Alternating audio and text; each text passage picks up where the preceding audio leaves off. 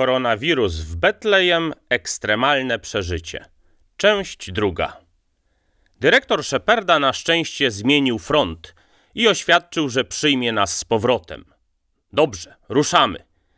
Po zebraniu ostatnich, którzy załatwili potrzeby fizjologiczne na łące, powiedziałem ludziom, że niestety musimy wracać.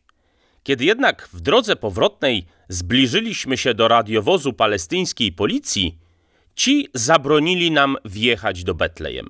Tym sposobem z 60 osobami w autobusie w strugach deszczu ze śniegiem czekałem, aż dyrektor Sheparda użyje wszystkich swoich wpływów i wyprosi nam pozwolenie na przejazd. Czy mu się uda? Co jeśli jego zabiegi spełzną na niczym? Po 20 minutach, jednych z najdłuższych 20 minut w moim życiu, policjant machnął ręką i pozwolił nam przejechać. Byliśmy uratowani, a raczej tak nam się tylko zdawało. Po zaparkowaniu przed hotelem trzeba było dosłownie wrzucić bagaże z luku do pomieszczenia recepcji. Czemu musieliśmy je wrzucać? Ano dlatego, że w obliczu koronawirusa również w sąsiadach hotelu, prywatnych osobach mieszkających obok, obudziły się demony paniki i wrogości. Musieliśmy błyskawicznie wrzucić bagaże, żeby nikt tego nie zobaczył i nie poinformował policji, która zakwaterowanych w piątek mogła zgodnie z prawem wyrzucić z pokoi. Udało się. Pokoje dostaliśmy te same. Na razie policja się nie zjawiła. Pielgrzymi wrócili do swoich izdebek i za dwie godziny mieli zejść na kolację. Po takich emocjach poszedłem się trochę położyć. Bardziej z nerwów niż ze zmęczenia. Ale myślę sobie, teraz wszystko jest jasne. Siedzimy w hotelu do jutrzejszego późnego wieczora, nie ruszamy się ani na krok. Pozostaje przetrwać do soboty do 22 i już będziemy mogli wjechać do Izraela, bo będziemy zdążać bezpośrednio na lotnisko. Była 17.30, gdy w moim pokoju rozległ się dzwonek telefonu. W słuchawce usłyszałem znajomy głos wielce mi przez ten czas pomocnego kierowcy, Khira. Khir powiedział: Michael, musimy natychmiast opuścić hotel. Nie pamiętam sytuacji w moim życiu większej beznadziei. Jak to znowu mamy opuszczać hotel? Znowu mamy się pakować? A gdzie mamy jechać? Nikt nigdzie nas nie przyjmie. Puściły mi nerwy. W lobby hotelu zacząłem krzyczeć nie na Khira, nie na dyrektora, ale musiałem wykrzyczeć swoją bezsilność. Co ja zrobię z tymi ludźmi? Gdzie ich zabiorę? W tym momencie na komórkę zadzwonił pracownik konsulatu. I jak, panie Michale? zapytał. Dotarliście szczęśliwie do Betlejem? Wszystko w porządku? No właśnie szkopuł w tym, że nie jest w porządku, bo właśnie dyrektor hotelu powiedział mi, że jednak muszę opuścić jego własność. Naprawdę nie wiem, co mam robić. Przedstawiciel konsulatu kazał mi przekazać dyrektorowi, że w świetle rozporządzenia prezydenta Palestyny Mahmuda Abbasa grupy, które zameldowały się w czwartek, nie mogą być wyrzucone do czasu, aż będą miały samolot powrotny. Co się zatem dzieje? Myślę sobie, czy dyrektor o tym nie wie? Policja nie może kazać mi się wynosić, bo nie ma do tego prawa. Kiedy przedstawiłem dyrektorowi swoje racje, ten tylko smutno spojrzał na mnie i odparł. Michael, to nie policja będzie cię stąd wyrzucać. Zdumiony zapytałem, no to kto w takim razie? On zrezygnowany odpowiedział. Fatah. O bojownikach Fatahu, zbrojnych oddziałach założonych przez Jasira Arafata, tylko słyszałem. A co oni mają do tego? Oni nie chcą tutaj w Betlejem obcokrajowców, odpowiedział dyrektor. Bo Palestyńczycy zaczynają was, turystów, traktować jak roznosicieli zarazy. No to już nie mogło być gorzej. Nie ma co wzywać policji, bo i tak się nie zjawi. Na partyzantów Fatahu nie poradzi też konsul z oddali z izraelskiego Tel Awiwu. Oczekiwania na Fatah nie zapomnę do końca życia. Moja grupa z bagażami, spakowali się już drugi raz w ciągu ośmiu godzin, stała na podwyższonej części lobby. Pierwszy raz widziałem w twarzach turystów, których oprowadzałem, nie strach czy znużenie, ale przerażenie. W dolnej części lobby, przy recepcji, rozpoczęły się przeciągające się w nieskończoność pertraktacje prowadzone po arabsku między dyrekcją hotelu a członkami Fatahu, których oddział w liczbie około 15 młodych facetów wlał się do wnętrza.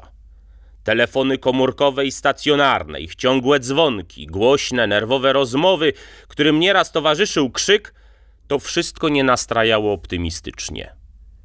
Nie chciałem się mieszać, bo nie znam arabskiego i nie wiedziałem, w którą stronę idą ustalenia. Moim tłumaczem był Khir, który z kolei sam z trudem nadążał za wymianą zdań. Zablokowało mnie. Trochę pokręciłem się wśród turystów w górnej części lobby, po czym zszedłem na dół, by swoją obecnością i kolejnymi pytaniami nadążać za tempem akcji. Wreszcie jeden z przywódców Fatahu podszedł do mnie i przedstawił rezultat rozmów. Na to, co zaraz miałem usłyszeć, nie wiedziałem, czy śmiać się, czy płakać. Otóż, powiedział, zrobimy tak. Wybierzesz ze swojej grupy pięć osób. One wezmą swoje bagaże. Za chwilę Khir podjedzie pod wejście do hotelu autobusem. Te pięć osób i ty włożycie bagaże do luku i wsiądziecie do autobusu. My, członkowie Fatahu, nagramy to wasze wyjście komórką i umieścimy je w sieci. Z przesłaniem już obcy jadą do domu. Potem przestaniemy kręcić, wyjdziecie z autobusu, który cały czas będzie stał przed wejściem, wyjmiecie swoje bagaże i wejdziecie do hotelu. Khir pustym autobusem odjedzie i przejedzie na parking. Potem wrócicie do pokoi i gwarantuję ci, a to słowo muzułmanina, nic wam się nie stanie i do końca waszego pobytu będziecie mogli zostać w tym hotelu. Odpowiedziałem mu tylko, że mam wielki szacunek do słowa danego przez muzułmanina, co jest prawdą, i dziękuję mu za takie rozwiązanie. Kiedy przedstawiłem grupie scenariusz naszej tragi farsy, nikt nawet się nie uśmiechnął. Posłusznie odegraliśmy nasze role. Ludzie wrócili do pokoi. Członkowie Fatahu wypili kawę z dyrektorem, a do późnej nocy ja wraz z Khirem i dyrekcją obiektu świętowaliśmy ostateczne rozwiązanie problemu. Dyrektor nie omieszkał podkreślić, że gdybym zatrzymał się w innym miejscu, nie miałbym tyle szczęścia.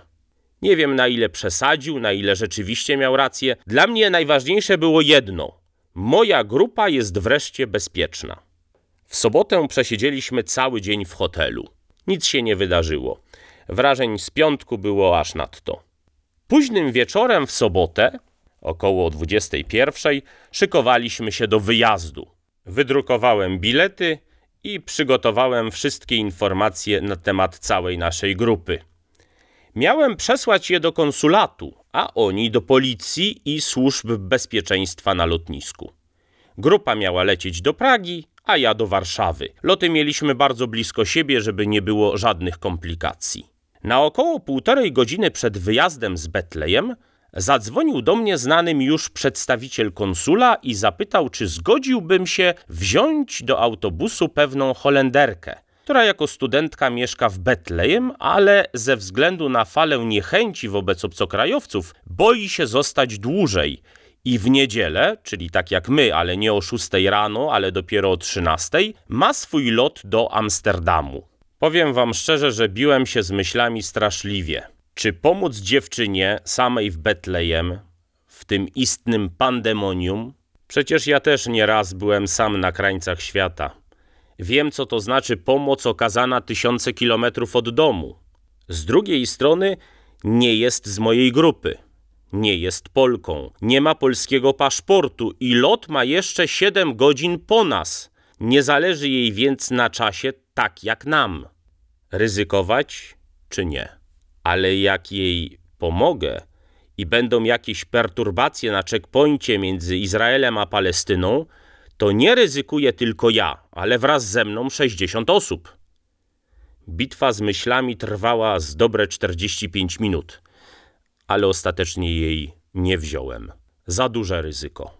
Eskortowani przez policję opuściliśmy Sheperda, hotel, którego już nigdy w życiu nie zapomnę. Palestyńscy funkcjonariusze eskortowali nas do rogatek miasta, a potem sami jechaliśmy w stronę checkpointu między zachodnim brzegiem Jordanu a Izraelem. Przeprawa z izraelską żandarmerią trwała półtorej godziny. Musieli wszystko sprawdzić, kim jesteśmy, czy zostaliśmy zgłoszeni, czy spełniliśmy wszystkie wymogi formalne.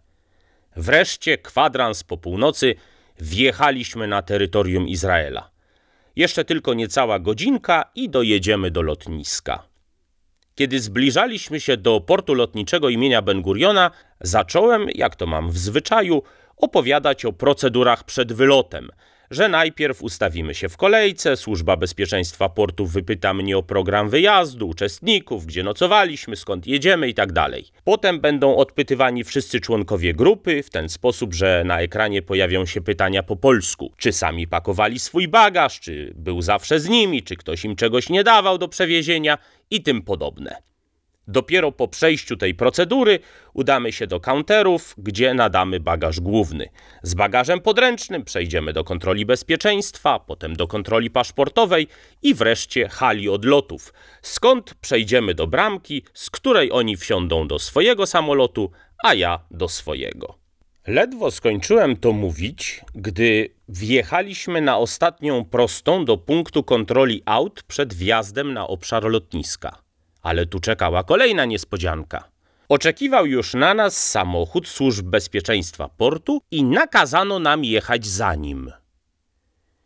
Nigdy z czymś takim się nie spotkałem. Gdy przejeżdżaliśmy wewnętrznymi drogami lotniska, wiedziałem już, że my na pewno nie jedziemy w kierunku budynku terminalu, czyli to, co właśnie powiedziałem o procedurach, było niepotrzebne. Wszystko miało być inaczej. Podjechaliśmy na boczny parking. Tam trzech pracowników ochrony nakazało nam wyładować samemu walizki na wózki bagażowe. Akcję przeprowadziło kilku mężczyzn z grupy. Jak już wrzuciłem swój bagaż na wózek, to sobie uświadomiłem, że przecież lecę nie do Pragi, tylko do Warszawy, więc mówię o tym szefowi wspomnianej trójki funkcjonariuszy, na co on odparł: To nic, będziemy wiedzieć. Myślę sobie, że macie dobry wywiad, to ja wiem, ale żebyście nawet wiedzieli, która walizka z ponad 60 ma dolecieć do Warszawy, to już chyba przeceniacie swoje możliwości. No ale cóż, najwyżej potem przyleci z Pragi do Warszawy. Na parkingu czekaliśmy ponad dwie godziny. Przywieźli nam kanapki i wodę, przy parkingu była toaleta.